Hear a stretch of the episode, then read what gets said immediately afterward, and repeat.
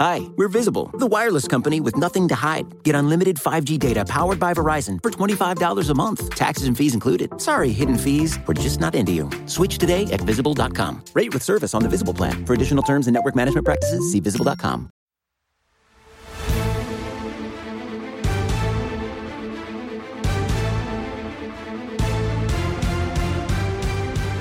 Welcome, one, welcome all the greatest show of them all. It is the NFC East mixtape volume 97. We have never done a mixtape like this ever before. I can confidently say that. And if you have missed all 96 volumes before this, shame on you. Where can you access them? On any one of SB Nation's NFC East blog podcast networks. You can also watch it on the Bleeding Green Nation YouTube channel or the Blogging the Boys YouTube channel. He is Brandon Lee Gowton from BGN. I am RJ Ochoa from BTB. And Brandon, the Philadelphia Eagles, are headed to the Super Bowl. Congratulations. It's true, RJ. And it's really a huge development for the NFC East mixtape listeners, the mixologists, as you call them, because we get You should three more, we- yeah. three, including this one, three more podcasts of in season NFC East mixtape podcasts, as opposed to like imagine if like yeah, because this week for the Super Bowl bye, It would only be it would only be two the lead up to the Super Bowl, and then like the reaction show. Oh, I'm, I'm okay, so, counting like- that in there. Like that's Well, cool you said like get- in the regular season. That third one would technically Well, be out of the. Per, it would be out of the the window. but, but you're right. It would it would be related to the season. I agree. you get what I'm talking about, as opposed to you know, uh, oh, I don't know, they're hiring this. It's, it's it would not be very interesting otherwise because like there isn't any kind of head coaching or GM hires, big these big hires going on in the division. There's some coordinator stuff, but like Mhm. okay, whatever. That's really not the same level of juice as some of the other hires would be. So I'm excited in part for just the content, but obviously very incredible that the Eagles are back in the big game for the second time since 2017. Second time in six years. Um, I got into a Twitter debate with somebody. Like it's six years. You have to count 2017. You know what I mean? Like you can't say like second time in five years because of, like you don't count the end point for that Six Super Bowl run. seasons, I think, is the better way to phrase it. Right, that's what I'm saying. So, like, if they were to win, it would be two out of six, and not two out of five. That's Yeah. all I'm saying. Like, let's just be mathematically correct. Um, okay, we have a lot to get to. Obviously, the Eagles heading to the Super Bowl and the Kansas City Chiefs, all that stuff. Uh, before we do, though, Brandon, we haven't read reviews in a while. We have two from the Blogging the Boys side of things, and two from the Bleeding Green Nation side of things. Where would you like me to start? and one from Hogshaven, maybe, but you weren't sure about that. You're not that one is very strange. Um, I actually think let's build up to the Eagles ones. I'm like I'm here to be very nice to the Eagles. Your team's in the Super Bowl. I want you to enjoy it. So I'm I like I'm I'm doing the proverbial olive branch, even though we had an issue with that expression. Um, okay, so uh, from the BTB side of things, five star rating comes to us from Joe's Lunch, titled "Best Podcast for NFL's Best Division." Great podcast. No teams with losing records. No bad episodes. I was legitimately worried the Cowboys would end their playoff utility streak but thankfully they came through and now we can break out this nugget this is a, a eagles fan if it isn't obvious hey rj last time the cowboys made the nfc championship neither of the quarterbacks in this year's game were even born um, obviously talking about uh, Jalen Hurts and at the time Brock Purdy. Um, again, we'll touch on that. Uh, there was one, and I think we both will love this from Gob Frog, five star rating. It is titled "Stats with Three Hearts: a red heart, a green heart, and a blue heart." uh, and then several exclamation points. These three men, that is who I have tuned in for in all caps every week. Today's was my favorite episode of the look ahead. Yeah, we obviously had stats on last week uh, to preview the NFC Championship game. A bit of a bummer for him, but everybody go check out the Gold Standard Podcast Network that Stats has uh, put together. Really impressive work. Not shocking whatsoever to see Stats uh, grinding away uh, these days. Are you ready for the BGN ones now, Brandon? Yeah, let's see it. Uh, five star rating from LT Dash Gray titled Colorado Love. It's a little bit long, so I'm going to blitz through this. Hey, Brandon and RJ, longtime listener, and just wanted to say how much I have enjoyed listening to this show over the years. I moved from Philly to Northern Colorado in 2014 and have been listening to BGN since 2017. This show is my all time favorite BGN show. I love being able to keep up with the news from the rest of the division and now have exactly one Cowboys fan, RJ, whose opinion I care about. Denver Sports Talk Radio is absolute trash. I only listen to make me realize how good real sports towns have it when it comes to sports media. The worst part of the pandemic was losing my morning commute when I would get to listen to BGN every day. Now I primarily listen to the NFC East mixtape because the back and forth that y'all have is awesome. P.S. I've heard the NFC East called the NFC least years before hearing it on this podcast. I've heard That's it not true. before I ever even knew what a podcast is. Pick a different hill to die on, you jabronis. All the love from a group of diehard Birds fans out west. Uh, finally, um, This one will be even stronger for you. not a fan of it personally. Uh, from Bale the Bard, uh, five star rating titled RJ is the most hardworking podcaster around. Bit mm. of a, you know, lull. RJ's dedication to his bit is truly outstanding. He is unwavering in his portrayal of a crybaby Cowboy fan. It is hilarious tuning into the podcast and listening to RJ represent Cowboys fans as insufferable losers. He constantly talks over co host whenever he can and refuses the mildest criticism. This is comedy gold. Keep on roasting Cowboys fans, RJ. I told you, it I came pretty... here. I, I came here to be kind and, and read everything and just you know do the song and dance. It is pretty crazy how you know you're an Eagles fan and you just do this bit where you pretend to be a Cowboys fan for the sake of the show and the ratings and everything, and it's it's working out. So I'm proud of you. Uh, good job. Um, we have a lot of fun here, and I think the listeners make it even more fun. So we appreciate the feedback. And again, excited to have a few more weeks here of actual in season stuff, the big game to talk about. Let me be very clear so yeah, obviously you're gonna. I don't know that you want to talk about the Chiefs. Uh, by, by, by the way, we will have Pete Sweeney on from Arrowhead Pride next week on the NFC's mixtape uh, to talk about the Chiefs and that side of things. Um, Pete is somebody I do another show with. I'm just, I am the hard, hardest working podcast around. I'm fine with that. I think that's a fair mm-hmm. categorization of things. Um, but I, I want to declare this, and I want every Cowboys fan to agree with me. I'm going to command you to agree with me. Eagles fans get to say whatever they want. Like they like, and if I was an Eagles fan, I'm not you like you should brag. You should be obnoxious. I think some people, all fan bases take it too far sometimes. But you like your team is in the Super Bowl. Like like rub it in everybody's faces. Like if like this, we you and I say this all the time. This is what you follow sports and root for teams for. Like you should take every victory lap possible. You might lose, and so what? You got there. Cowboys haven't been there in almost 30 years. This is the Eagles uh, I, I, tweeted this out and I know you loved it. They have now been in the NFC Championship game. This was true a week ago, seven times since the Cowboys last were. They have been to three Super Bowls. They've obviously won one. They may wind up winning two. And I noted this, and you said it on Monday Football Monday. They are the standard, the modern standard within the NFC East. Maybe in the NFC overall, the Niners have a bit of a claim there. Granted, they haven't won a Super Bowl, um, but they are the modern standard. I know the Giants have won two Super Bowls, but they were both fluky. Like they, they, they don't have this sustained level of success the way that the Eagles do, although part of it coming with the head coach who they will face off against next Sunday. Yeah, I mean, there's a lot of uh, discourse, it seems, about how the Eagles have this fortunate path to be here or whatever. Which honestly, um, I'm not really it's, putting. It's objectively fair. I mean, but who cares? You know what I mean? It, but it is a fair I, thing to say. I mean, they play in a division, as we noted earlier in the review, that didn't have a team with a losing record. Like they played in arguably the best division in the but NFL. Those were two of their so three losses. To your to your point, I won't interrupt, but like again, okay, but still, but I'm saying like it's not like this is like us. They had a total cake schedule the whole time. They just beat. They, they not that only did they beat, they destroyed two teams where the the coaches of those two teams are the two of the three finalists for coach of the year. Like you know what I mean? It's not like uh, so whatever. Um, I'm not going to say like they're getting disrespected because I think that's really not the case. I think some of that discourse is a little weak to me.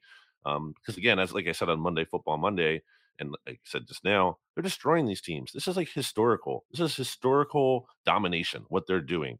And again, what they did to the 49ers in terms of knocking their quarterbacks out of the game, that wasn't just like luck. They were hitting them and being physical. They've they've the like most ferocious pass rush in the NFL. That's gonna happen. They're gonna knock out other quarterbacks. Like that's that's part of the game. They weren't like doing it illegally in like a cheap shot or some kind of weird fluke play. Um, they were they were physical. They're a physical team. So uh, they deserve to be here. I guess maybe I'm I'm more subdued than I thought I would be. Like I'm not if you're not watching the podcast on YouTube, which you should check out on either the Bleeding Green Nation or Blogging the Boys YouTube channel. I'm not like smiling like I was last week um, when the Cowboys were eliminated because obviously you know I enjoyed that more uh, right. for your bit. Um, but it's um, your bit actually, not mine. But go ahead. It's just about that the season. Like it's about winning the Super Bowl, so I guess that's part of it. Like this team has been so great, so I expected them to be here, especially when they won the number one seed. I expected this. Now you have to go out and beat the, the Kansas City Chiefs.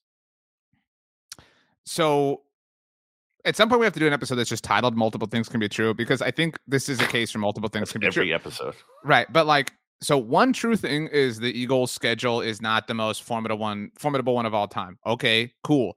Another potentially true thing is that they might win the Super Bowl. Like, does anybody care? Like, you know what I mean? Like yeah, it still counts. Eagles, does it count? No, but that's what I'm saying. Like Eagles fans are like a, like the Eagles in general are a great example of like who cares? Like, does it matter? At the time if it was fun to make fun of, but like, did, does any Eagles fan look back and be like, "Oh man, we didn't win the Super Bowl with our franchise quarterback, you know, winning MVP of the game"? Who cares? You won the Super Bowl, like, you know what I mean? Like, do do you think Broncos fans care that when they won the Super Bowl, Peyton Manning was like a shell of himself? No, they won the Super Bowl with mm-hmm. Peyton Manning. Do you think that Rams fans care that they had the worst title defense of all time? right. No, because they won the Super Bowl. So like, right, that's true too. Um, so like if the Eagles win the Super Bowl, like it's the ultimate multiple things could be true. I think that I think where maybe the discourse is coming from on a national level, because I, I am kind of stunned personally at the amount of like take dumb that there is that you know the Eagles haven't played anybody. I think people feel robbed, and that's not the Eagles' fault. I just think, think people were like bummed that like we we didn't get to see what looked like a great NFC Championship game on paper. So it just feels I don't I don't mean inauthentic that the Eagles they, they deserved it. They blasted the Niners. They, they totally deserve to be here. But like it just feels like, you know, fraudulent from this game standpoint. It's just like a bummer. You know what I mean? That's that's fine. Like people are allowed to feel that way. Yeah, I mean, I understand it. Um, you know, it still could have been a blowout if Purdy doesn't get hurt for all we know. Because that sure. Eagles defensive line was dominating. Like they were, they totally were crushing. True. They were just crushing, and it was like, oh my gosh. Um, and like that's part of the Brock Purdy went last in the draft for a reason. Like part of that reason is he. We don't have to do this. No, it's, well, I'm saying it's true. Like if you look at his physical attributes, he's not a very big dude, so he might not be like the most durable guy. Without tiny, he's a tiny dude, and he's not like super athletic. So you know that's a concern. That's a legitimate reason why someone like Go was that late in the draft.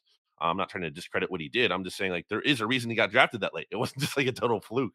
Um, and also on the schedule point, okay, can we can we look at the Chiefs schedule for a second here and point out? I was going like, to do this where are their wins that I'm supposed to be like blown away by? Oh wow, that's incredibly impressive. They beat the Jags. Okay, the Eagles beat the Jags, and the like.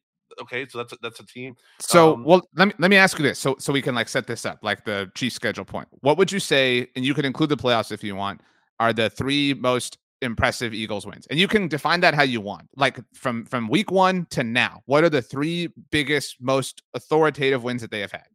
I mean, definitely the Vikings game in week two. Um, okay. You know, they, they just totally playoff. It's a playoff team, even though you Justin hated Jefferson. on them, but playoff team. Yeah, I mean, they weren't like amazing, but it was, it was, it was certainly a quality win.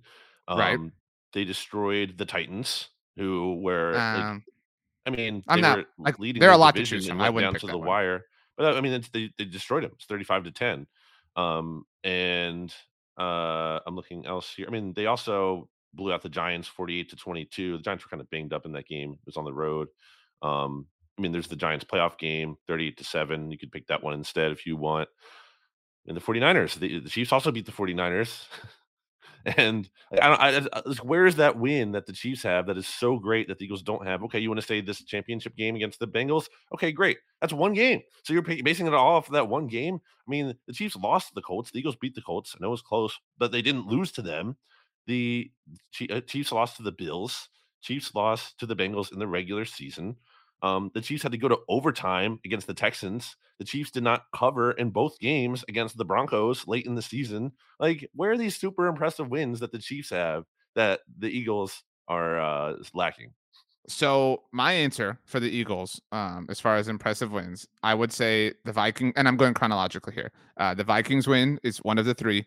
Um, yeah. I would put the Cowboys win just because I mean they yeah. neutralized Micah Parsons, and I, I, realize I'm biased, but like that was a Cowboys team that had caught fire, and and they neutralized. Yeah, they, were they undefeated they, with uh, Cooper Rush. Yeah, right. They did what they wanted to do um against them specifically. That I think the Titans one was the biggest like flex win, but I mean like again, some of that is just, and I'm not taking away from it, but some of this is the Titans. But I would put the Giants playoff win like that was so boring because they killed them. You know what I mean? Like it was so boring. Um, now, on the other hand, the Chiefs' most impressive wins. This was what I wanted to kind of get to. Um, I really did not. I was not impressed by their first Chargers win. Um, the one that was the Thursday night football debut game. Remember? Yeah, I would um argue the Chargers almost like outplayed them in that game. Right. So the first one was kind of like whatever. Uh, the Bucs win was kind of, and at the time we still kind of thought highly of the Bucs.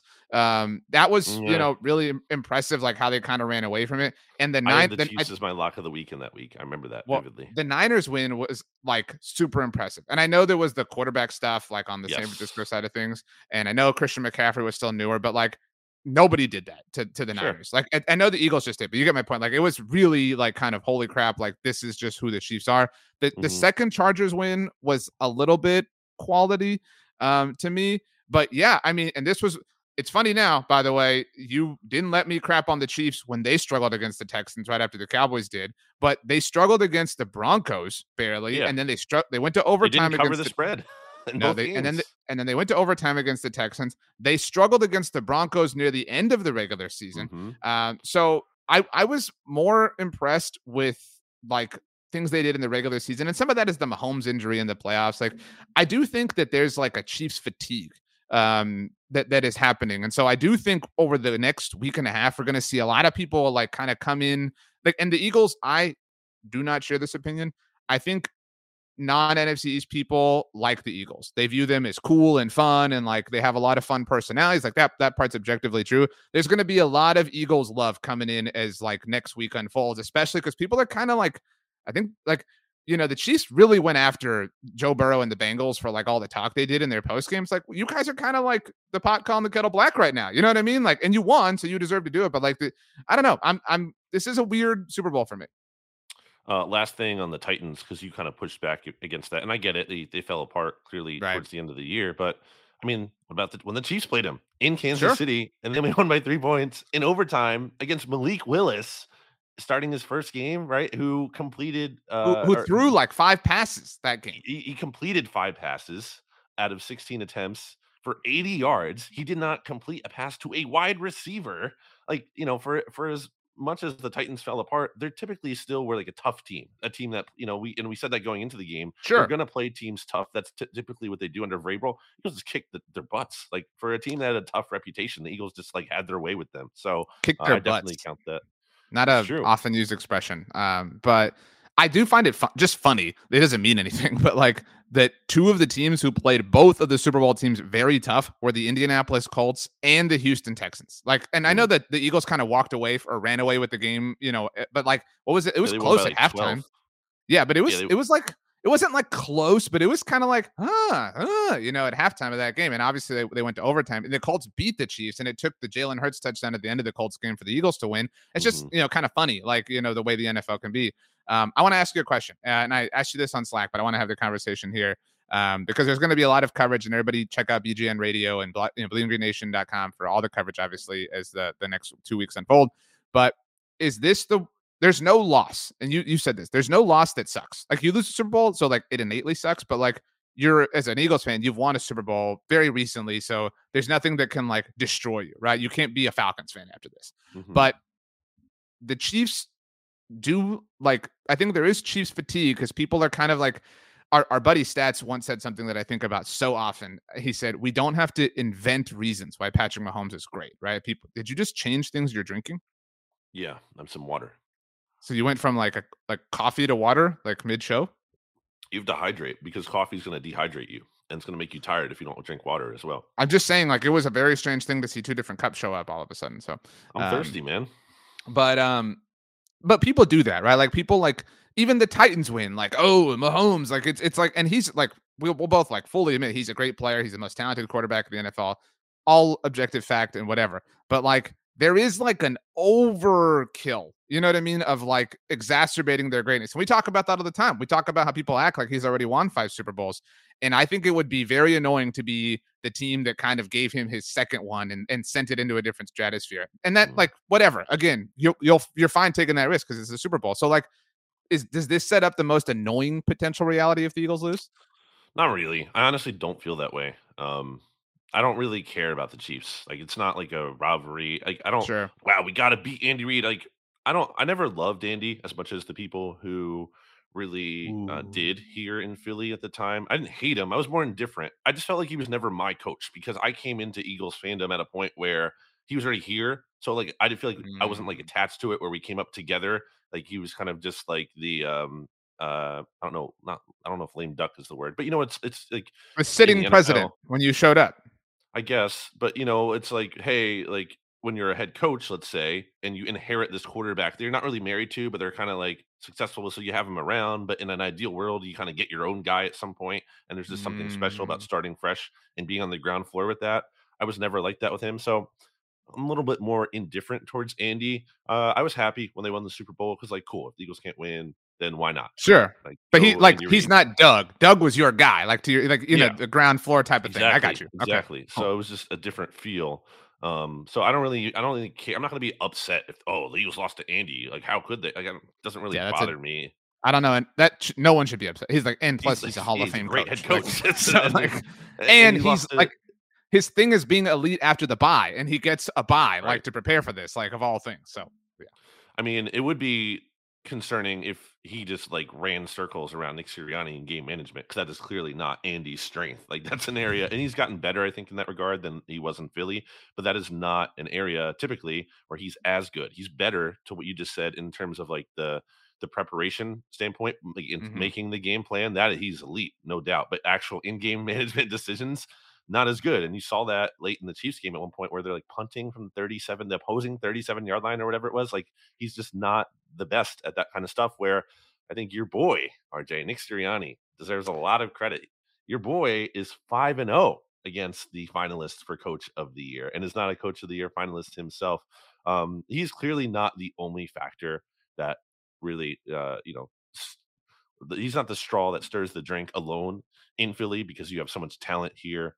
Uh, and there's a big uh, ecosystem of support in terms of analytics that being said, he's still ultimately making the call to go for it when the Eagles and 49ers are tied at 7 7 and they're at their own 34 yard line at fourth and one. And that might seem like a no brainer to go for it. I think it is. But like, not you. I, I feel well, like you have don't face the that- consequence. You know, it's it's easy for you to say because like you don't have to live with the result if they don't get it. But you can also say that what like most coaches do not go for that. That's fair to say, right? In that situation, and he did, and you know they should because they're basically unstoppable at sneaking the ball. But like that's that's huge. That led to a touchdown drive, the fourth and three early in the game where they really could have kicked a field goal, um, or it, it would have been a long field goal, short punt. They went for it, and that play, maybe more than any other play in that game, really kind of symbolizes what the Eagles are. And you can say, "Oh, it wasn't a catch." Well, first of all, it's an incredible effort by DeVonta Smith to even make it look like a catch on that play. So you have to give him credit for that. And then him having the football IQ to instantly get up and do that signal that they, they have prepared to be like, "Hey, we need to get a snap off." By the way, Kyle Shanahan just really dumb to me to not throw a challenge flag there because even if like he did catch it, uh, why would you? It's just the you're you're risking losing a timeout and a challenge, or you're risking giving up seven points. Maybe which, Yeah, which like, would you rather have? It's worth that because it was fourth down. You know what I'm saying? Like it- that's like it's worth it if, if you can if you can effectively like you know like place the chip of your timeout and like spin the wheel and like turn the ball over. You do it. You know what I'm saying? Like it's, if l- it's worst case scenario versus best case scenario. What's the worst Exactly. case scenario? You lose a challenge, you lose a timeout. Okay, is that really like the end of the game? Is that the end of the world? Versus you give up seven points. Seven points could very much be the difference in the game more than I think the challenge and the timeout. did they i really don't know off the top of my head did, and i know the, the you know the Purdy injury changed everything but did they even go into halftime having spent all their timeouts i don't remember off the top of my head because if No, if they I don't think if they so. if they held a timeout you can look that up but like if they held a timeout at halftime or you know what i'm saying? Like if they didn't use all three then it's even worse. You know what i'm saying? Because it's like you didn't even use the the timeout that you like were so worried about conserving there at the very end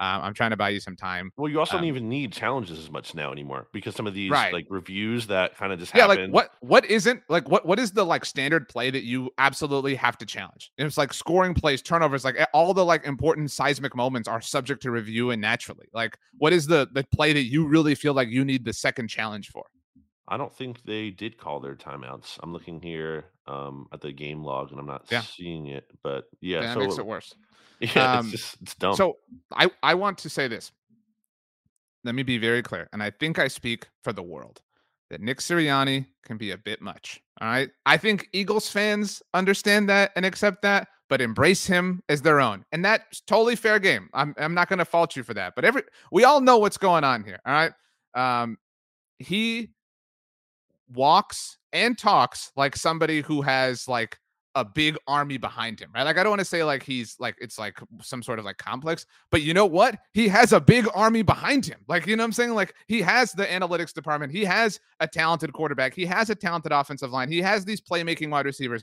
He has one of the best defensive lines in the NFL, one of the best defenses overall, one of the best secondaries. Like he walks and talks like those are his players. And you know what? Like that's what you should do. like like he's he's somebody who like people will say like oh like they make analogies like oh well he's he's driving like a Corvette like Yeah, well, he knows how to drive it. You know, like not everybody knows how to drive that vehicle. Like some people would would like you know sit at 30 miles an hour. He Fill he it with is the wrong gas too. Yeah, he is so down to like floor it, and I do respect that. And I will say this: I'm going to give you a gift. All right, if the Eagles win the Super Bowl for a mixtape episode of your choosing, I will wear a visor with a highlighter on it. You can pick which one. If you want it to be like the one after or like a random week in June, that's up to you. But if the Eagles win the Super Bowl, you get to cash that in for a All mixtape right. episode. Thanks for that. I care about this very much. It'll be fun, I guess. Um, I think Sirianni gives the Eagles an edge. I think that's very clear. I shout out to Sheil Kapadia. He, I think, like he he phrased that. He always phrases that when he talks about head coaches, and I think that is a very simple but true and effective way to evaluate coaching. Does this coach give this team an edge? And I think he does with this fourth down decisions, among other things. Uh, the culture, all of it. I feel like the Eagles have an advantage. And, and I said that going into the matchup against Kyle Shanahan. Because I'm like, he's going to mess up game management stuff. We know what's going to happen. And sure enough, he did. And I trusted Sirianni not to do that. And also, I just think, how can you argue the Eagles are not a well coached team? They're a well coached team. I um so like I'm gonna say some like I'm I'm still trying to like process this. All right. Um again on the Sirianni like personality traits or whatever, he very clearly has tried to like embody the like hardcore Philly fan spirit within the team. Like ri- eh, hear me out. Like that's fair, right? Like it, it seems that he's tried to do that. I don't know how much I quantify that in sports. Like whatever the team, like and different teams or in different cities have different cultures, whatever. But I don't think that the the quantity is zero. You know, you know what I mean? Like I do believe there is something, and I say this as an Astros fan, right? Like I think there was something to the Astros like wanting to like middle finger the world, right? Like you think our title didn't count, right? Like you know, like people are human, right? And so like I do think that that drove them to winning the World Series this past year, um, which is the only thing I have to cope because I have to say like it came against you know the city of Philadelphia, so you know this that's my like one thing. I do think there's something. I don't know if it's tangible, but I do think it's real to like the brazen nature that Nick Sirianni has, whether it's goofy or corny or whatever. If it helps, then who cares? You know what I'm saying? Like if it helps and they win the Super Bowl, then like don't apologize for it because it worked. You know what? If it was a bit, it worked, and who who can deny it if it worked? It's it's a think- difficult thing to think about and admit. I will say that. I think there's something to maybe it's reminding me of how people talk about like Josh Allen is the perfect quarterback for Buffalo. Right, He, like, embodies the fan base. It's like it's a perfect marriage of personalities there. And I think there's there's definitely something to that in Philly. Um, it is just kind of unique to me about how it's it's not just about the head coach here, clearly, because Jeffrey Lurie is now seeing three different coaches that have gone to the Super Bowl. That's pretty crazy. How about your Uh, boy Howie, who you, l- and you Howie- always Howie- hated on? I had Howie's back here on the mixtape. two-time executive of the year by the uh, Pro Football Writers Association. Yeah, I mean, he deserves it. Again, this roster is stacked and he's done a great job and it's really impressive.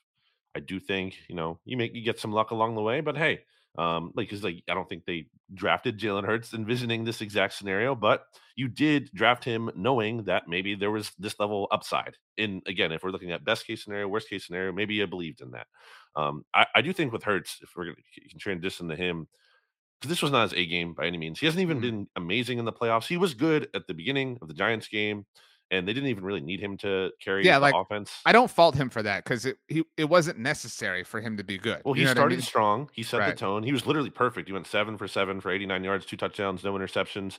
And I do think there is something to be said for Hurts simply not turning the ball over against the 49ers because, you know, look at the previous game with Dak doing it twice and look at how the 49ers led the league in interceptions this season. So for him to not do that at all and really never even put the ball in harm's way, like that's if that's your worst case scenario is that your quarterback takes care of the ball, it's still a pretty good scenario to be able to to do that and not lose the game for you.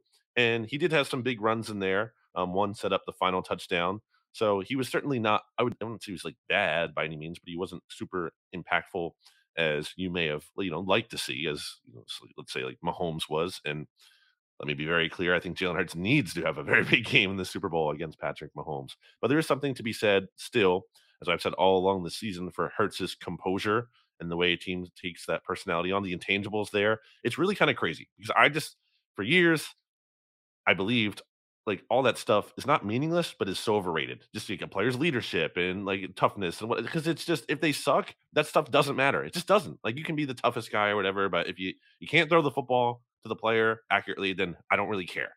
But with Hurts, um, he's clearly gotten better. But I, again, I think he's just at a different level of those kind of intangibles where it actually has this impact. And look, they're 16 and one with him as a starter and the one game was like kind of you know an atypical game. You could whatever. say it was a loss. Like it's okay that he but lost I'm just saying it wasn't like games. they got blown out. And and it, like like the one loss is like okay, it was a, a, I understood why they lost. I mean, he made some good completions down the field that were like objectively good throws that somehow turned directly into turnovers. Like, like a little bit, you know, not typical, but whatever. It's a loss. They lost, but they're 16 and one with them as a starter this season. It's pretty crazy. I will say this. Um, I think the not meaninglessness of those intangibles is relative to how good you are as a team, right? Like if if the Eagles like again, like this is like worst case hypothetical. They lose a Super Bowl and then we're like 0 and 5 to start next season. Then it's like it, it's all stupid, right? You know what I mean? It's like, oh, Jalen could quit doing this, man. We're all, you know what I mean? Like whatever. But it's like if they keep if you're 16 and 1, it's like everything is good. You know what I'm saying? Like so some of it is that and some of that like is the Nick Sirianni stuff, right? Like some like it all everything is awesome, everything is perfect, everything is the smartest possible, whatever. If you're winning and you have the result, history is written by the winners. We say that all the time yeah. here. So like I mean, it there's there's no reason to doubt it at this point. The analogy um, to kind of go back to the car thing, um, like Sirianni in the Corvette or whatever, that I would like. Hurts has been the like. You ever play Mario Kart and like you have such a huge lead and you get to the final lap and you're like, I don't need to do anything crazy. I don't, I don't need to like you know look for the items. I just got to get to the finish line. That's it. Feels like he's playing that way, and I say that like in in a good way. Like it's wise of him to like be like, you know what, like we have a, a stacked roster. Like all I got to do is just like drive this thing and get it through one lap. And you know what? He's gotten to this point that like if he has to like go all out or whatever in the Super Bowl, it's the Super Bowl. So, so like you know, like it, uh, you he's done the job. I was looking right now because I kind of thought I remember this. The last time he threw a touchdown to an against a non-Giants team was that Titans game. Just kind of been a weird, you know, mm. end, which I think is why people were a little bit on edge or whatever. But I mean, yeah, again, and that's you know some of that's like a little like weird because the Eagles will get to the red zone and they're so good at running it in there that they don't even need to right. throw it. And he's had rushing touchdowns in there too, which you know count just as much as if he passes the ball. Um, he did have a rushing touchdown in this game. But again, I do think he needs to be better. I think the most concerning thing is especially against a 49ers team that we said going into this matchup was vulnerable against deep passing. They allowed the most 50 plus passing plays in the NFL. They ranked sixth in terms of giving up um, wide yards specifically to the wide receiver position. And this was not a big passing attack day for the Eagles offense. They tried multiple times, just couldn't get it going. For the second week in a row, Hurts overthrew an open AJ Brown deep, mm. which you know, which is kind of weird because AJ Brown, you know, he's been he's been amazing since training camp, but he's had a quiet playoffs, and that's not again all on him. If he's getting open, he's not getting heat, hit on these deep plays. He should have had really two touchdowns so far and you know probably at least like I don't know 70 whatever yards in each game, if not more. Um, so that uh, that almost maybe I'm being silly, but that almost makes me more confident it's going to happen because it just feels like it's going to happen. Like law of averages dictate that like he's going to have a big game, and I feel like maybe it is in the Super Bowl, maybe not. But um, I, I feel like the Super Bowl is going to be like this AJ uh, Hurts show. I haven't thought about the law of averages. Like, what is the like of course thing that's going to happen in the Super Bowl? Like, one of the of course things seems like there's going to be like a Mahomes play. Let me and like to go back to the like annoyance thing. If it were the Cowboys here, I would be not like worried's not the right word because again, you're in the Super Bowl, like you said. But like, I guess the best way to put this is I would have had a much more fun time rooting for the Bengals against the, the Eagles than I am rooting for the Chiefs. Like, I don't dislike the Chiefs but I would have like rooted for the Bengals. You know, the Chiefs is a little bit more closer to rooting against the Eagles. Like I don't like I don't have qualms with them, but you know, the Bengals are, are much more likable to me. Again, like I don't mean to say the Chiefs are unlikable, but like I'm just kind of worn out on it. Um, and so like, and if they win, it will be like, oh, now Mahomes has two. You know what I mean? Like it'll be all this stuff. And and we kind of got that like I, I mean, I, I brought it up on Monday Football Monday. Like, I don't think he's ever played a playoff game wearing his white jersey. Mm. I, I was trying to think of I've been trying to ask Steven. I can't I can't find an example. So that's if I were the Eagles, I'd wear green just to put him in something he's technically literally uncomfortable. Yeah, I mean, why not? And they will. They were. I, you asked me this on uh, Monday Football Monday. They're going to wear I mean, at least I'm very confident they will. Maybe that's actually been announced by the time we're recording this. I was looking back at. Or by the time it goes out, because Yeah, well, especially because they. I remember uh, when the Eagles played in the Super Bowl, they announced it like the Tuesday after they won the championship game. So maybe we'll see that. Um, So okay, The bigger and- question, sorry, real quick, is the socks. What socks will they get? Will they go with like the white socks or the black socks? We'll see. uh, the Eagles. Yeah, My my suggestion would if you're going green tops, white bottoms, jersey, pant wise, you got to go black socks. I think they did black. If I'm not mistaken, they did black socks in the Super Bowl. They won, so I feel like you would have to kind of, yeah. I'm- It blew Yeah, up in their face, but I or I don't know. I mean, they lost, but I loved how all the Chargers wore black cleats in their playoff loss to the Mm. Jaguars. That was kind of cool. Um, I really like that. So, and I hope if we get green tops, white bottoms, I hope we get white tops, red bottoms for the Chiefs. That's what I really want to see. This is a good helmet matchup. Last year's helmet matchup sucked. I like, you Mm. know, like every all the sets and shows have the helmets. It's a good looking helmet matchup. I'm grateful the Eagles are technically the home team. I talked about that because of the logo thing. I did not enjoy last year's helmet matchup. It was disgusting. Like I don't really like the Rams helmet or the Bengals helmet. Like Mm. you know, it's just whatever. I think They- they're I- unique. I like that part about that. they're unique, but they'd be difficult to get autographed. And I think I say that all the time about the Bengals You- helmet. Like, what would you like? angle. What do you do? Like Silver sharpie. it doesn't. It's not like it's not like wax. You know what I mean? Like it's it's gonna not show up over the black parts. Like you would need it to be like a marker, not you know a sharpie. It would have to be like paint almost. Mm, I don't know. Not really an autograph guy. I mean, Uh, I give I- them out, but I don't. You know. I, I used to really, really covet autographs. I don't know at what point like a, a selfie with somebody became more valuable than a, an autograph, but that did happen, you know, over the course Yeah. of life. I don't. I don't like bothering people. I don't know. Um, okay, so obviously, uh, BGN, all things Super Bowl. Um, and again, we'll have Pete Sweeney on from Arrowhead Pride next week to talk about the Eagles Chiefs matchup specifically. Uh, and again, if you want to hear the Niners angle on losing the NFC Championship game to the Eagles, head on over to the Gold Standard Podcast Network and our friend Rob Stats Guerra. Um, do want to kind of get through some incidental things. I had a few things on the Google Doc that I'm sure I actually I thought this was kind of kind of me, you know, just shouting myself out. Um, I did a lot of the like clerical and logistical work for this episode Mm. because Brandon is covering a team in the Super Bowl. So I'm trying to help you out. I'm trying to be like a, a good friend, a good teammate here. Yeah, I'm not ready to do any kind of like Super Bowl prediction thing yet. I don't, you know, I'm all about the vibes, as you know, as the listeners know. But I don't really have a strong vibe feeling on this game yet. I think part of it's just it's so far away in my mind. Like I have so much to do before this game is played that I'm not ready to think about it yet. Um, but that's where I'm at. Um, quick piece of news related to the NFL. Uh, just saw this Ian Rapoport noting that the Baltimore Ravens are expected to place the exclusive Mm. franchise tag on Lamar Jackson. Um, I did want to say one thing about this. Um, this game will be talked about a lot, obviously, you know, in the coming weeks. But it, this is also a preview of next week's regular season matchup. The Eagles, the all NFC East teams will visit the AFC West teams that they finished in the same place as um, in the 2020 regular 22 regular season. So the Eagles will visit the Chiefs, the Cowboys will visit the Chargers, the Giants will visit the Raiders, and the uh, Commanders will visit the Broncos um, in 2022. So um, it will either be like this. This is a candidate, I suppose, to maybe be the Week One opener. Right? We've seen that happen before. Uh, was was it the uh, Panthers Broncos? Right? That met on in the opener the like season after they met, met in the Super Bowl. Like if the Chief, I could see that. Like if the Chiefs won, they're they're like banner raising night is against the Eagles at Arrowhead. That would really suck. But um, just kind of is what it is. Um, we'll see though. Uh, yeah, we have a few more things to get to related to the division. Are you ready?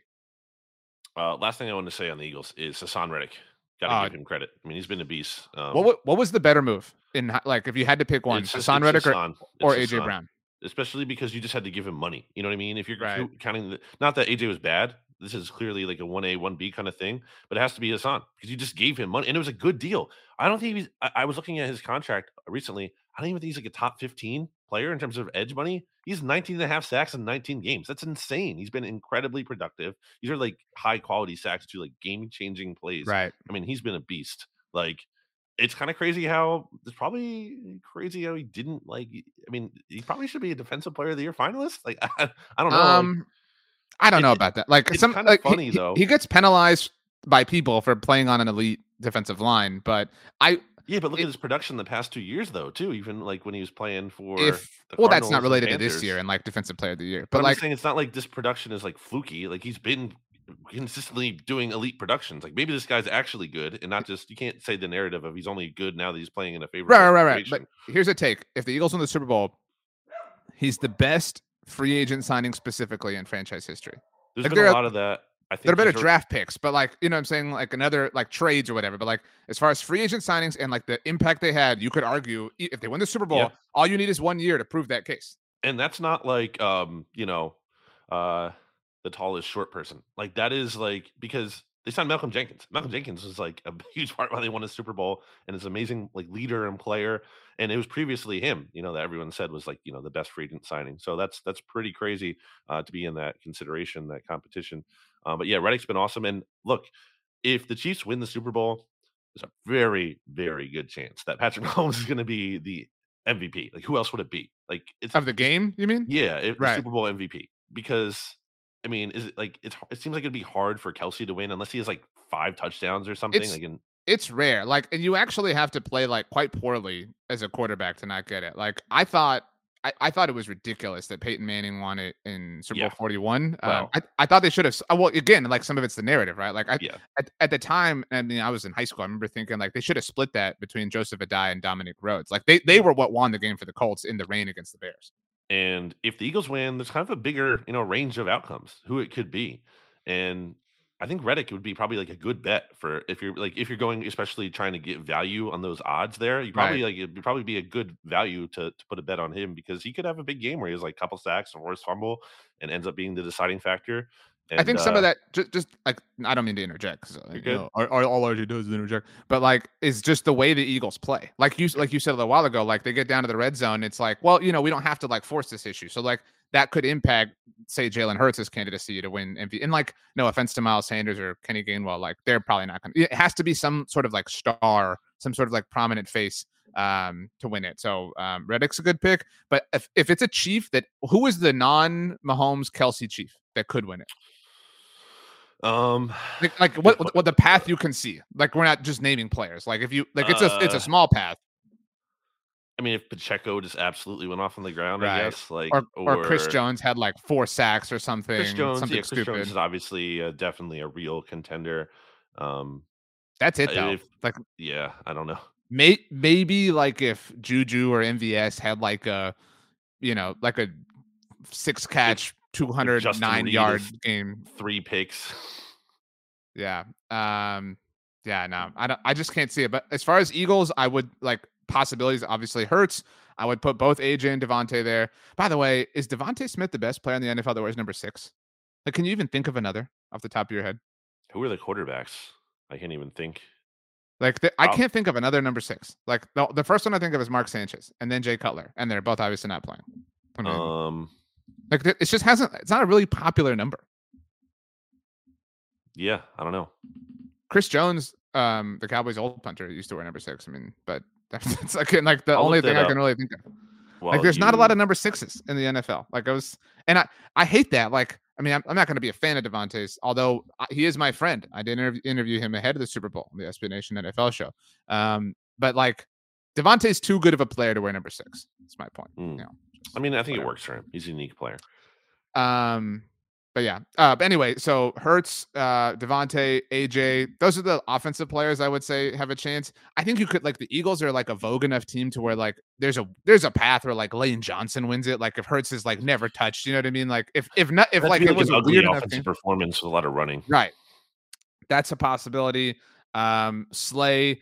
I, I was going to say this too. Um, if we if we decided the two best moves the Eagles made in the offseason were AJ and Hassan in whatever order, number three is James Bradberry. Like and and the stability he provided to the secondary. I mean, again, like learn from Howie. NFL teams like and I like there. I don't know how many times in the last like 15 years it's been the, like the statement has been like the Eagles are doomed. It's going to take them 10 years to get out of this. Like they're stuck. Blah blah blah. Like like you are never doomed. You are never stuck. If you are a fan of an NFL team and they are telling you that they are stuck, that they are limited, they are whatever, that is a lie. You can always think and adjust and adapt and get yourself out of it. Unless you're like the Washington football team, unless until you sell your team, unless you unless you're just like uh, like clearly egregiously awful ownership, then you're you're kind of stuck in that situation. But otherwise, by the way, Quandre Diggs a good number six for the uh the Seahawks. Mm. It's rare though. The, is my is my the Pro Bowl in like, each of the past three seasons. The Pro Bowl stinks. We don't need the Pro Bowl anymore. Like I'm so sick. I you know what? I, I don't even want the games or anything. Just give me the roster and let it be like an accolade on players' resumes. But enough yeah. with this. Like you know, we don't need 12 alternates. It's stupid. Uh, Brett Maher also a really good number. No, he, he did. Is that his current jersey number? He wore six though with the Saints. Okay, that's what I'm seeing here. He wore 19 after that though. So yeah, um, I'm just looking okay. at a Pro Football Reference list of number sixes. Not a near to your point. Yeah, not a lot of impressive names it's, here. It's not a, and it's like I I think that derivations of six are not popular because six is kind of a clunky number. Like there aren't there are some 16s right. Like obviously like Joe Montana. Like there's a little bit more popular. 26 is kind of you know you got your running backs, but like 36 isn't that popular. 46, 56 kind of a cool linebacker number. 66 blah, 76 blah, 86. Can you name an 86? Zach I can name one. Oh, I guess that's two. Uh, I was gonna say Steve Smith. That's it. Like, and it's it's not and Dalton Schultz, obviously, but like it's like you can we could sit here and name like 50 81s 50 82s 50 you know 188s a lot of 80s even 89s kind of cool i said did i say 86 for steve smith no mm, that's even wrong like 89 but like it's cooler than 86 like 86 is lame like the six just doesn't better than both that's true. I mean, 88 is awesome. 80, 86 is the worst number that a receiver used to be able to have. So, whatever. Mm, um, I think 80. I don't like. Well, it depends on the font. The Eagles font is the, the zeros look bad, but uh, 80 also looks 19. Good. How about 19 for a quarterback? That's ter- this like horrendous, right? I mean, who's who's out here wearing 19 as a quarterback?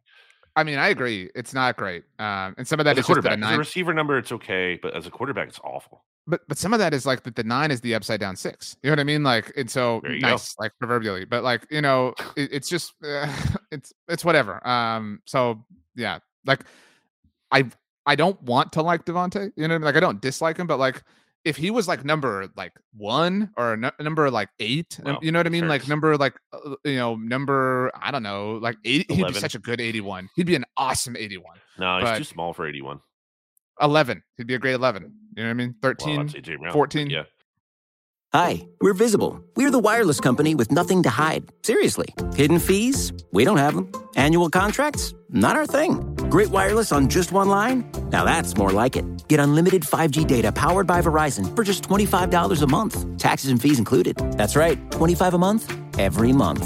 Sorry, hidden fees. We're just not that into you. Sometimes the choice is just visible. Switch today at visible.com. Rate with service on the Visible plan. For additional terms and network management practices, see visible.com. Hey, it's Kaley Cuoco for Priceline. Ready to go to your happy place for a happy price? Well, why didn't you say so? Just download the Priceline app right now and save up to 60% on hotels. So, whether it's Cousin Kevin's Kazoo concert in Kansas City, go Kevin, or Becky's Bachelorette Bash in Bermuda, you never have to miss a trip ever again. So, download the Priceline app today. Your savings are waiting. Go to your happy place for a happy price. Go to your happy price, Priceline. Um, okay, some things to fly through as it relates to the division, because um, this is the NFC East mixtape. Uh, we've talked about this a lot at Blogging the Boys, uh, but just to kind of you know tie a bow on it, since we last spoke, Brandon Dan Quinn back as defensive coordinator of the Dallas Cowboys. It's his third season in the post. Uh, very interesting. It's way more surprising than it was a year ago that he stuck around. It was still surprising then. It's just all the more surprising now. Um, and a few days after that, Kellen Moore was announced. Actually, like maybe like 30 minutes in real time after the Eagles won the NFC. Uh, it was reported by the Dallas Morning News that Kellen Moore would be out as the Cowboys offensive coordinator. Uh, it was termed a mutual parting of ways, uh, but he had time left on his contract, so that is technically a dismissal, a firing, whatever you want to call it. Um, and very quickly, he was hired by the Los Angeles Chargers. So he is going to work with your boy and Twitter's boy, Justin Herbert. Um, Dallas is going to move forward in a world where Mike McCarthy will call the plays. They, of course, do have to hire an offensive coordinator and name. My take on this, um, and like mock or whatever if you want, not you specifically, but like I'm not saying this is to like be wonderful, but you have to see Mike McCarthy call plays. If, if you went the entire, and I've said BTBers have heard this, like if you went the whole McCarthy era, however long that winds up being, without seeing this guy who everyone can make fun of his career, but who made his way on the offensive side of the ball and who was so successful in every way calling offensive plays, if you never had that happen, that would be a huge failure. So I am excited that we get to see that. And it, it may not work out, but I, I'm excited that we're at least going to know whether he is part of the solution or part of the problem. Yeah, you did say this like last offseason. Just let him fall on his own sword, basically. If he's Right. gonna go down, let him go down because he His went, way. It, it's kind of like how things I think about it with Chip back in 2015. It was like, okay, is it is it amazing that you're giving your head coach personnel power? Typically, that doesn't work out. But if he fails, we all know it's Chip's fault, and he has to go. There's no other one. You- can't hide behind anyone else. There can't be another scapegoat here. It's Chip's. Either the Eagles are good because of Chip, or they're bad because of Chip. And now a different situation, but similar kind of uh, mythology or thinking or mythology, myth, not mythology, methodology uh, to the Cowboys giving Mike McCarthy this control and now saying, okay, uh, you have to fix Dak. Like, you know, we can't have another uh, season like we did where he's leading the league in interceptions. Is you, you have to get this thing back on track. Um, I think the Dan Quinn thing is a little funny from a standpoint of like, well, he just decided not to take a job. I mean, it's clear. I don't. I mean, to me, it seems clear that he's like he's not. No one's like beating down his door with, "Oh, we, we must have you, Dan Quinn," and he's just like, "Nah, I'm good." Like that's I think it's- not the case. I think it's a case of multiple things being true. I think it's that maybe he, I do think he's one of the more coveted names, but I think part of it is like this is kind of a down cycle, right? Like, you know, like was like Frank Reich was the first coach hired. If you had needed a head coach, would he have been number one on your list? No. I mean, no offense, but like he wouldn't have been. would have been. Uh, probably DeMeco Ryans. And like it's amazing that he's gonna choose the Texans. And like and, and so I don't I think it's amazing, but then I think it's not Well, amazing. It, it makes sense because of the they have draft a good capital. outlook relative to these other teams. You know, at least Right, like, the number they have the draft capital. Pick. Yeah, They play in a lowly division, right? Like, you know, Easterby is like- gone, right? Uh, yeah. Um, but you know, uh, Caserio's still there, so I mean, still whatever. But still, like, it- it's all the reason in the world to feel like you can remake that. And plus, there's a like homecoming element for him specifically. Um, but so like, even if Frank Reich is your number two, like that's what I'm saying. Like Dan Quinn is like one of the top three, top five candidates, and there are five openings. Like, I mean, I like.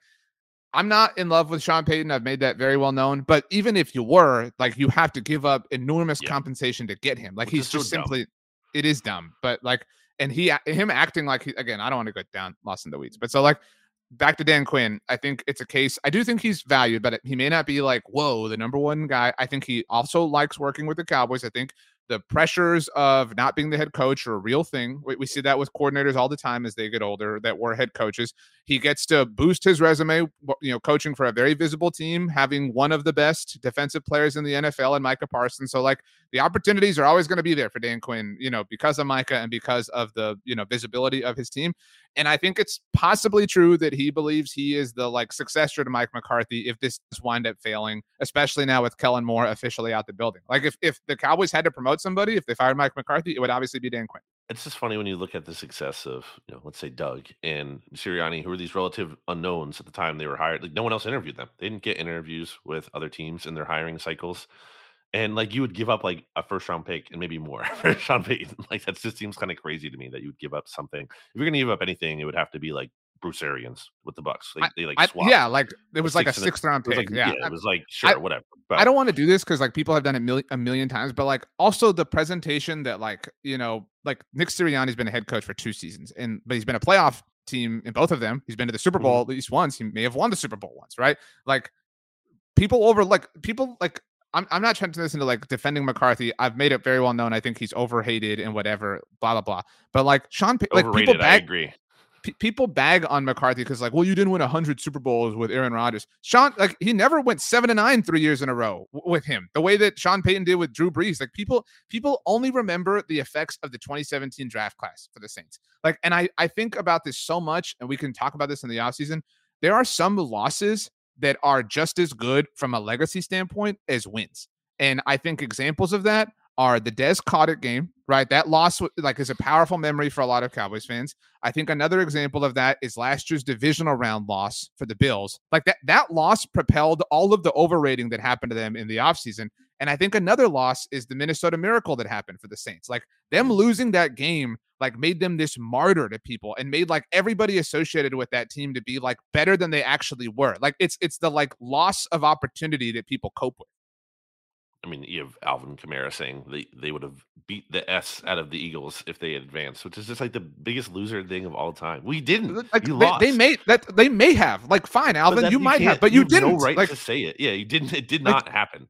That's what I'm saying. It's- like you can deal in hypotheticals and mays and mites, but it did not happen. Like, and the idea that like we were robbed. No, you weren't robbed. Like that's you. That was your player who missed that. You know what I mean? Like so. But it, like my point that that has happened to Sean Payton. Like that mystique has like built him up to be better than he is. So like whatever. But this is about uh Dan On- Quinn, on Kellen Quinn, Moore. To get it back to him, uh, I guess like what do you think are the chances that Dan Quinn is the Cowboys head coach? Because it does seem like that's part of why he wants to stay. Uh, because he I feels like there is some chance he could be the head coach there. Not it not lives- not like immediately. I'm saying I guess after this season. Well, that's what I'm saying. Like that's part of what I think the that's you know why go to Denver when you don't What have chance? to move. What Like, percentage that's what I'm saying. Like think I mean, Quinn it is the head coach depends- of the Cowboys next en- entering next season. Not It- not it all depends on the success of the offense, right? Like, I mean, it depends on what McCarthy is able to do and, and to a large degree what Dak is able to do. The thing I'm so interested to see this offseason, the Cowboys built Dak Prescott's contract to be able to restructure it this offseason and alleviate cap space, not a foreign concept by any means. But if they don't do that, I think it would be unwise of them to not do that. But if they don't, they leave themselves an out in 2024. Um, you know, and it's I, again, I would disagree with that, but it's not unfair to to like want to do that. You know what I'm saying? Like, I, I like again, people live in these extremes where it's like he is amazing or he sucks. Like he's a, a top ten quarterback. He's a very good quarterback who plays in elite ways for some windows, but the inconsistencies as of late are certainly very troubling. But if it, it would be not unfair for the Cowboys to say we really want to see it again in 2023 before we like do this or whatever. So I, I think it would be part of an overall reset in 2024. If it didn't work out, you could know beyond a shadow of a doubt McCarthy wasn't it. We're going to move on from Dak, blah, blah, blah. Maybe Dan Quinn's the guy to do that, but maybe it's not. Like, you got to stop like keeping one foot in and one foot out. Like, the, Yes, the way, great, like, great. the, I'm so glad way- you said that. Yes. the, like, would it be cool to head into 2024 if McCarthy's gone and Dak is gone with Dan Quinn? On the surface, yes. But like they went into the McCarthy era with Kellen Moore. And granted, I think highly of Kellen, but like that was unfair in a literal sense to McCarthy. And like the Garrett era began on a left foot as well. He was hired Mhm. before Wade Phillips in 2007. Like at some point, let one the, let the most important person come in and and start from day one. Like quit Right. putting them behind the eight ball from the very beginning. Yeah, you don't need to have your coach in waiting in the building already. You don't have to do that. I, I, I don't. It can happen. There could be there could be scenarios where an interim head coach or whatever, there's a successor in the building, and it can work out. That can happen, but does not have to happen that way. And I feel like the Cowboys almost think it has to happen that way. Like we have to have our guy ready, as opposed to It's like, like- we can. it's like always trying to have like the, like it's cool if you have the what next whatever next quarterback next blah blah blah like the Packers with Jordan Love like it's cool in a perfect world yeah you always have like fallback options and at the very least if the Cowboys do have I always thought it was silly that that Mike McCarthy could be fired midseason this past year even before and you know that I said that here I, I don't think that is impossible this season. Like if it were to be so bad, it's not. A, and and you at least have Dan Quinn to fall back on for that, right? Like if things went bad, you have a, a you know a secondary option to be your head coach um, for this upcoming season specifically. Um, but while Dan Quinn's back, again, we kind of got to get through this stuff.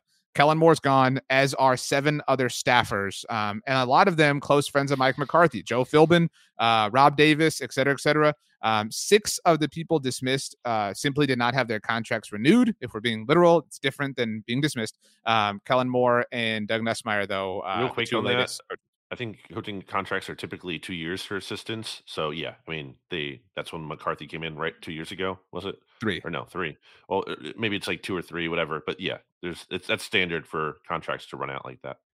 So um I don't know who their offensive coordinator will be. There are a lot of options, and it's I think the most likely archetype is like a McCarthy guy, right? Because if he's going to call plays, right, like he just, you know, I don't mean I don't mean to say like the job is meaningless or anything, but like it's it's McCarthy being offensive Ben. McAdoo, baby. Um, that's one of the possibilities. Tom Clements is a possibility who did call plays for him in 2015 for a stretch when he gave it up. Um, you know, there's some internal promotions. Um, Scott Tolzien is on the Cowboy staff. I mean, like they're different names. Um, I think ideally you should go like a little bit out of the box though, and not just hire someone Mike McCarthy knows. Someone you know from I don't know something creative, something new. Someone maybe from a college ranks or you know a. Uh, I, I- I'm just I'm not saying literally this person, but something like you know the Steel how the Steelers always have amazing wide receivers. Maybe hire like the Steelers wide receivers coach or, or like something like something like something creative, something fresh, something you know innovative. we um we've obviously done a lot of things about this subject as of late at Blog Blogging the Boys. So you know, for any Cowboys fans or whatever fans that want to see that, you can listen to the Blogging the Boys Podcast Network or check out our YouTube channel. But something I said, um, and look, like have fun, whatever. Like again, if you're an Eagles fan, you deserve the right to gloat. But like I, I, I still maintain that Dak Prescott is a top 10 quarterback. We can sit here, quibble, whatever. But at some point, some of this or a lot of this has to be Dak's fault. Like we can't just sit Sure. here and be like, oh, well, Scott Linehan was fired and Jason Garrett was fired and Kellen Moore was fired and blah, blah, blah. And it can be true that they there was merit to fire all those people that wasn't related to Dak, but it can also be true that like the common denominator amongst them is Dak. And so Right. um, Dak is not without blame. Dak is not without fault. I said that a week ago. This is an offseason where there is nowhere to run, nowhere to hide for him. And that I, I that's what I like the most about McCarthy taking over play calling. There is nowhere to run, there is nowhere to hide. And I certainly don't say that in, in the sense of like wanting him to fail, but I, I say it in the sense of wanting to learn, wanting to understand so that, you know, either they win the Super Bowl or they we know that that is not going to be the case and they can move Yeah. on. Yeah, there's no ambiguity. Right. Um, also, I wanted to get to this. Um, this is a great way to kind of tie it back to things. Um, there's not a lot of Giants or Commanders news. I guess maybe Mike Kafka is going to get a coaching job. I don't know if that's going to happen a lot not. of interviews, and then uh, that, that's like the only thing. Yeah, that's like the biggest thing going on with the Giants. Oh, but uh, actually, as we segue into tweets, uh, what did you make of Kayvon Thibodeaux's tweet? Which one? He, where he said that like he tweeted during the title game. I'm gonna find it actually right now. Um, buy me Something some time. about like the 49ers were like Yeah, buy me some pathetic time, or buy me some whatever. time. We did. We weren't getting beat as bad as the 49ers did. Which buy me some kind of time. seems Keep like going. a BLE player to me, if we're being honest. Um, Um, he did to Nick Foles and other, among other things, and going back to the pre-draft stuff, and you talked about when he was on that podcast uh, with the, around the NFL guys and kind of a weird vibe. Yeah, I'm not. I don't know. I'm not in on him as a personality. Uh, I'm still looking. Um, Loser vibes to him. Um, I'm still looking for that one. Um, where? Uh, okay, here it is. Uh, way this game look, we might be better than the 49ers. That was the tweet that upset a lot of people. He also said, "Who are you Hang on. to?" So, okay, well, so I'm getting there. I'm going in chronological order. Gotcha. Uh, so that was the first one. Um, and then he was like kind of responding, you know, with a lot of people. Um, this I think we agree with. He said it's sick how you can come this far all for nothing, but then again, that's why we love it. Like that is Well, true. yeah. Like you know, so I, I liked yeah. this too. He said referees should have post game interviews. Now there is the pool report, but I do think Yeah. that like there should be some accountability there. So I'm, I'm with him on that. The pool report is um, very like quick though. It's not like Right, you right. know a rigorous. It's like you get like one or two questions. I feel like. Um, so Joe Staley is what you're talking about. Um, friend of our friend Rob Stats Greer. So kind of like you know we're two degrees away. Um, he quote tweeted the tweet that Kayvon had where he said that you know they looked like they were better than the uh, the Niners. Joe Staley quoted that and said you're. And by the way, Joe Staley said you're you are. You know, Joe, just type the whole The word. out, Giants you know? lost by 31 points. Okay, Like, so what is Joe- Kayvon Joe- talking about? Joe Staley said, You're a flash player who gets bodied by average tackles. Damn. Don't let the New York media affect you too much. And then Kayvon quoted that tweet and said, Who are you, bro? Dot, dot, dot. And then he added a follow up tweet, like a new organic tweet, and said, I don't care how famous you think you are. If I don't know you, dot, dot, dot, I don't know you. Um, so uh yeah. Um Okay. interesting. Um yeah, the um What do you I'll think just about I- the Empire State Building turning green dude, white? what are you doing? What are you doing? that, is Like, the, what that is her. that was that is. I would be so pissed if I was a Giants fan. But that just Was speaks there- to was there any explanation? It's not Like, a real football town. It's not a real football town. was there explanation given? Like like that they offered? Like it, like I that it imagine was it's like it's a it's a worldwide do- building, whatever. Like blah blah blah. Is that what it is? Well, they did the Chiefs too. I don't know if you saw that. That's stupid. So like they were- they were just going to do both, but that's so you don't have to do any. you don't have to do that. like if I mean it's different, but like if the city of Pittsburgh wants to do something and you sell up like um along these lines, well, no, but like hear me out. Like that's less offensive or less stupid. You know what I mean? Like the city of Dallas after the Astros won the World Series, like lit up and said like congrats. You know, it's like you're in state, whatever. Like if there's at very least like an incredibly loose connection that you have to those people. But like this is literally a rival and literally a team who knocked you out of the playoffs. Yeah, the Um, week so- before. Yeah, that's terrible. But I, I love silly. it. It's so good. And, Um, uh, I last thing. maybe part of it was just because they have the green and white for the Jets. I don't know. I mean, I'm sure they have all the colors, Brandon. Like, like I don't think it's like, oh, well, we- happen to have these colors laying They around. only they Uh, only have so many colors in the budget. Um, Did last you see thing, tweet by the way that we're like we're we'll see you at the Super Bowl or it's it's very funny when brands tweet to me. It's like, is the Empire State Building itself going to be at the? Is it going to go to the Super Bowl? Is it going to No, be in the stands? I saw that. I think that's like a tease for like a commercial, like a Super Bowl commercial, like the way we saw the like M&M's thing last week. Like, yeah. Why do we need to like promote the Empire? Like what? So you go, like go there? I gotta. I don't know. It's strange. I don't like whatever. Uh, the Does the last Empire thing I State want to Building need a Twitter account? who runs it? You know, It's like what do you tweet? Like what do you tweet? Like the images of the building? hey, like, feeling really anyway, tall today. I don't uh, well, you could tweet that since you're uh, Yeah, six foot five. foot nine. But any uh, anyway, um, last thing is a tweet. Uh, Micah Parsons stirred Cowboys fans up. I don't know if you saw this. I I will say this. I love that Micah is such a football fan. It- It's, it's like Eagles it's, fan it's and a Phillies but fan. as somebody who- who is is a great player for my favorite team, it's cool that he's like always watching like Monday night football or Thursday night football. Right? Like that's cool. Um, that being said, I respect that Micah has a you know has favorite players, players who he admires, whatever. He obviously knows Lane Johnson very well and like goes against him, and so he has a different level of respect and admiration for him than any of us could achieve. Uh, but the line that bothered people, I don't know if you saw this. He tweeted it, it, it and said, "Go win a Super Bowl for our division." No, Whoa, I didn't uh-uh. even see that. Holy Yeah, crap! no. what the heck is that? I, I don't even like that as a. I don't want I, like I don't want Cowboys fans to be rooting for the Eagles. That doesn't make sense to me. Like if you were rooting for the Eagles in the Super Bowl, that would make me less excited because then it's like, no, this is supposed to hurt you. You're not supposed to like this or enjoy this. Um, no, he tweet. So the tweet reads, he tweeted it. Um, Lane, so first he tweeted, I don't think people realize what Lane Johnson is doing right now. Freaking heroic. Yeah. One of my favorite players in this league. Totally fine with that. Like uh, that's super fair game. Like, up is it? against them. It's But that's what I'm saying, like, and, is- and you want to it like- build up your opponent too, because then when you beat them, it's more impressive. You're like, wow, Yeah, but, like, I is it sl- that dude? Is it slightly annoying? Maybe, but like again, like whatever. Like super cool with that. So Lane, I, I guess you didn't see this. He quote tweeted that with the handshake emoji. Um, Mhm. so Micah responded, Love you, big bro. Again, super cool. Keep going. Not many like you. Definitely not playing like you healthy or with a torn groin. Go win a bowl for our division. That doesn't No, make any sense. No. Although, but Mike is an Eagles fan. You know that he is deep down. He is. dude. Do he not went like to the this. Phillies World Series. He's from the area. That's so That's dumb right. to penalize. He like, likes the Eagles. So silly. He's, Eagles from fan. the area. Well, I mean, Jalen Hurts is a Cowboys fan. He had the Cowboys uh, locker thing growing up. So again, like I, even if he was an Eagles fan growing up, like I, I actually would hate that less if he was like, you know what, I grew up an Eagles fan. Like I play for the Cowboys, you know, so I understand this, but like, you know, I grew, I grew up an Eagles fan, so I won't be mad if they win it. Like I would, I would like, you know, I, I could deal with that, but the like for our division, nah, I like there's no divisional pride. Like that's that's the part that I get. other than what we joke about here on the podcast and like, hey, the NFC beast that we created, and there's no losing team. Other than like stuff like that, no, yeah. Um. Okay. Anything else that we want to say? There was no Uh, commanders. still news no whatsoever news really on the Commanders. I think they're they're interviewing Anthony Lynn, and now um certainly for their. OC position, though. I believe. Yeah, which Right. again, just the candidates for that job. Nah, I mean, like really, Anthony Lynn, like really, that's the best you can do.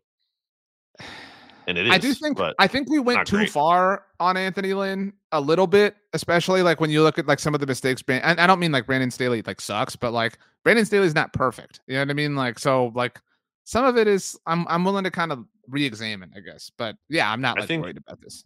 the Commanders are going to have because they're going to release Carson Wentz, obviously, and that's going to clear up a lot of cap space. If I'm not mm-hmm. mistaken, they're going to have the most cap space, or no, I guess the Giants. The Giants have 44 right now because the, the cap was set. Obviously, if you didn't know that, by the way. So were the so were the tag values, which is important for Daniel Jones and Saquon Barkley and maybe Yep. Tony Pollard. We'll see. So you know, Commanders because they, currently only have 6.6 million, but you know, releasing Wentz is going to free up like a, like a big chunk here. It's actually going to free up um, 26 because none of his salary is guaranteed.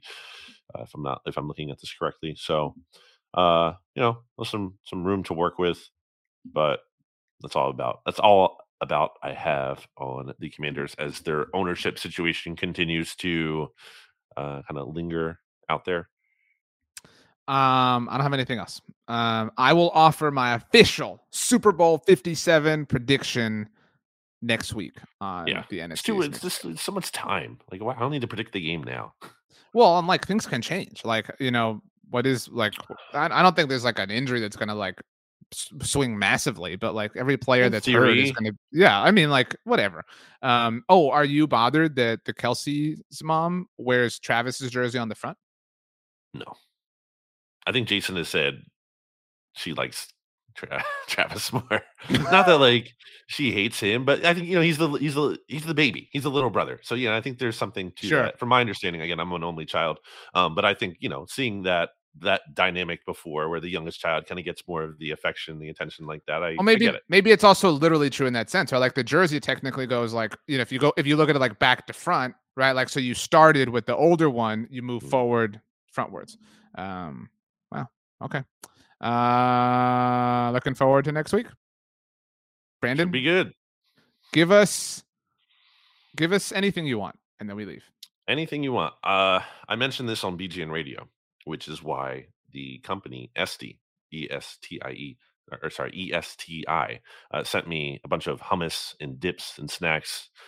Um, but man, an elite combo is taking, and if you can't get that hummus, because I think they're more local to New Jersey area, just find a really good hummus and get. I don't know if these are national or you can get them around, but it's a pretzel. It's like a hard pretzel you know, as a snack brand called Unique and uh, you get the extra salty if you like a salt. If not, you can, you know, obviously mm, cater to your preference there. But I just think it's an elite combo, and I'm not inventing that. But get really good hummus, get a really good pretzel to dip that in. Man, it's got everything going on. You got the texture, the crunch, you got the temperature contrast. I, I like it.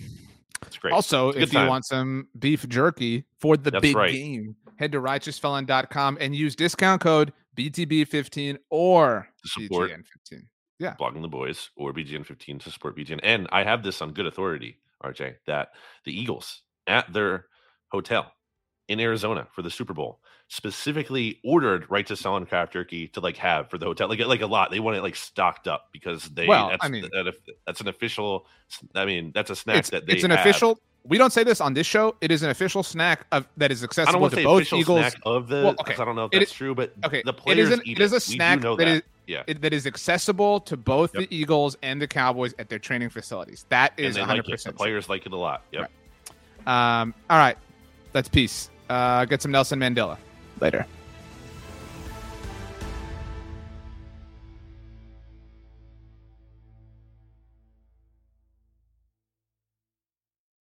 Hi, we're Visible. We're the wireless company with nothing to hide. Seriously. Hidden fees? We don't have them. Annual contracts? Not our thing. Great wireless on just one line? Now that's more like it. Get unlimited 5G data powered by Verizon for just $25 a month. Taxes and fees included. That's right, 25 a month every month. Sorry, hidden fees. We're just not that into you. Sometimes the choice is just visible.